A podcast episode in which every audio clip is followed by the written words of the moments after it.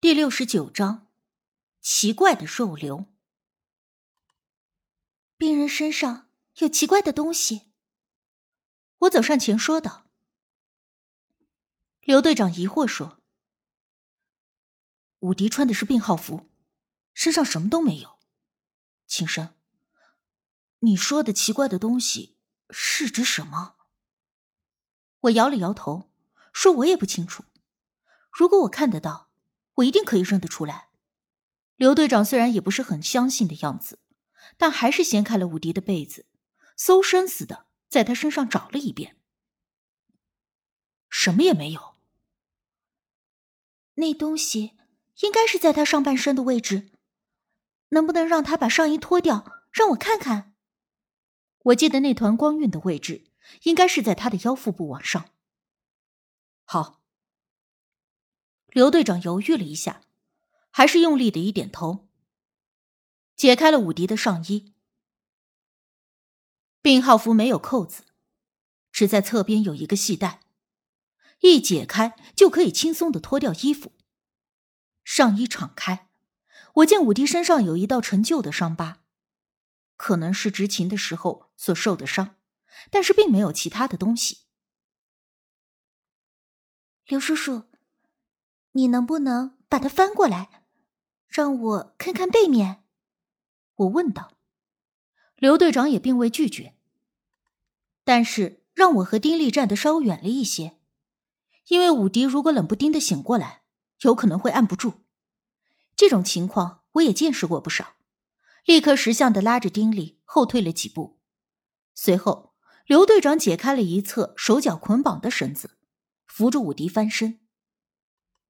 见武迪没醒，我试探地靠前两步，仔细去看他的背部，并没有什么奇怪的东西，只不过在他的脊柱上有一个直径差不多三四厘米的鼓包。这是什么？我指着那个鼓包问刘队长。这个。刘队长也凑近去看，却摇了摇头，说他也不清楚。武迪身上之前就有这么个包吗？虽然一个鼓包没有啥奇怪的，但是因为这东西所在的位置和我慧眼所看到的那个灰黑色东西的位置差不多，这个我还真没太在意。我去问下护士。刘队长说着就按下了床头铃，没一会儿护士就来了。但是询问之后，护士也看着那个鼓包，奇怪地说：“入院的时候给病人换衣服，我确实看到他背后有一个小包，但是只有指甲盖大小，而且摸着也没有什么异样，所以就没在意。但这才几天呢，这怎么变得这么大了？”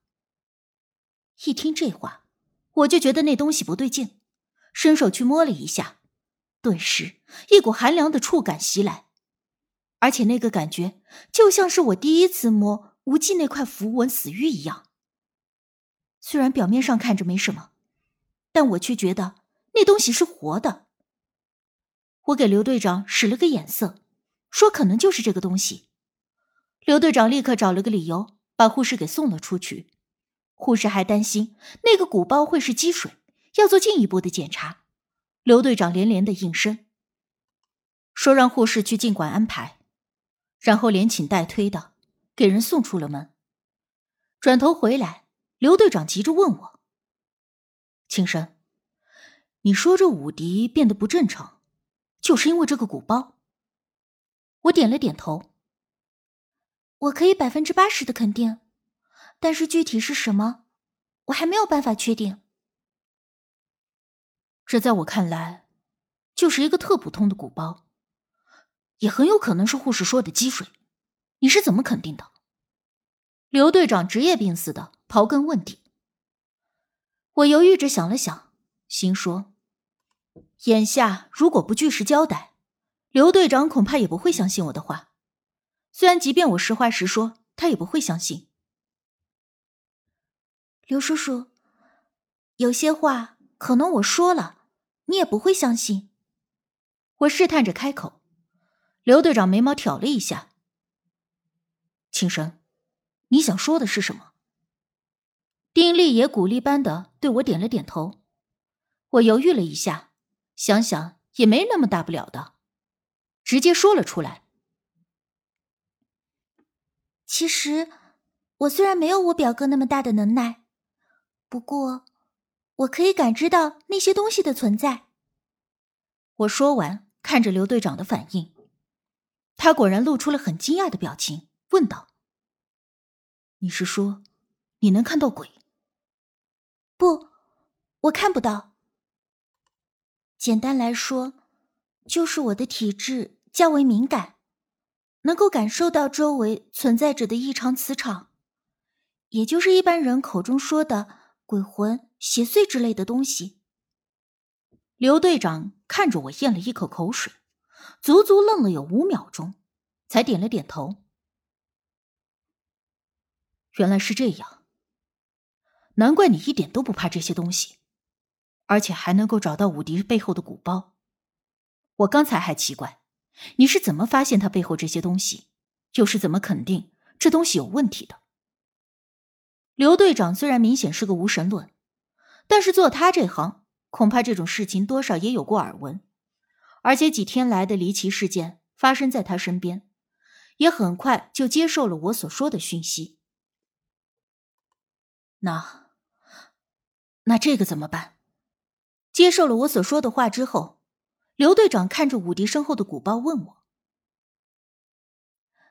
我虽然能够看出这东西有问题，但是不确定这究竟是什么，如果贸然动手，我怕会适得其反，不如我们先去审讯室看看。我提议道。我想着，难道要学无忌那样，用东西割开那个鼓包？可当时无忌挑林小乐他们的耳朵，是因为里面有降头。可这鼓包看起来表面没有什么奇怪的，如果割开之后，里面什么都没有呢？乘车前往警局的路上，我又给无忌发了个信息，还把武迪背后的鼓包也拍照发给了他，问他是否知道这是什么东西。虽然我没有把握他能够看到我发过去的信息。警局中，刘队长直接就带我们来到了那间死了嫌疑犯的审讯室。我还是第一次来这种地方。三面光秃秃的墙，屋顶的角落里有一个监控，房间里摆放着一张桌子、三把凳子，就没有其他东西了。我打眼扫了一圈，感觉到没有什么问题，才走了进去。丁力跟着我身后也走了进来，缩了缩脖子说道：我还是第一次来这种地方，感觉真不好，很压抑，阴森森呢。警局里的气场虽然强大庄重，但是在审讯室、拘留所这样的地方，常常会凝聚着冤孽之气，而且这种气场长时间无法疏散，便一直凝聚在这里。虽然不会作乱，但是气场不够强大，或者身体偏弱的人，会觉得很不舒服。就像丁力这样，觉得阴森森很压抑。我们常常去到一个地方，会觉得自己莫名其妙的不舒服，有时甚至还能够感觉到阵阵凉气。其实就是因为那个地方的气场不好，或者说风水不佳，在这样的地方待久了，身体就会很容易生病。怎么样，有什么东西吗？丁力在旁边问我。我摇了摇头，暂时没感觉。刘叔叔，那个嫌疑犯死的时候是什么时间？我看了一下时间，正好接近正午，是在晚上十一点钟左右。刘队长立刻回答道。正午的阳气太盛，而且白天警局流动的人太多，做你们这行的人阳气本就盛，就算真的有什么东西，现在也不敢出来。我一无所获的两手一摊。那难道要半夜来？丁力闻言立刻道：嗯，半夜阴气最盛，如果这审讯室里有什么问题，半夜来应该会有发现。我点了点头，我们正说着话，一个警员走了进来，先是看了看我和丁力，又问刘队长是不是有什么事儿。刘队长自然不能说找我来是捉鬼的，便打了个哈哈，说我跟丁力啊是他朋友的孩子，为了写作文，所以求着他带我们来参观体验一下。我和丁力也很配合地摆出一副好学生的模样，向其问好。那名警员这才没有多想，看过之后没啥问题，我们只能约定晚上再过来。刘队长担心我们太晚出来不安全，还很是犹豫。刘叔叔，不解决这件事儿，武迪可就危险了。他刚入院的时候，背后的鼓包只有手指甲大小，如今可都差不多有婴儿手掌大了。我适时的提醒。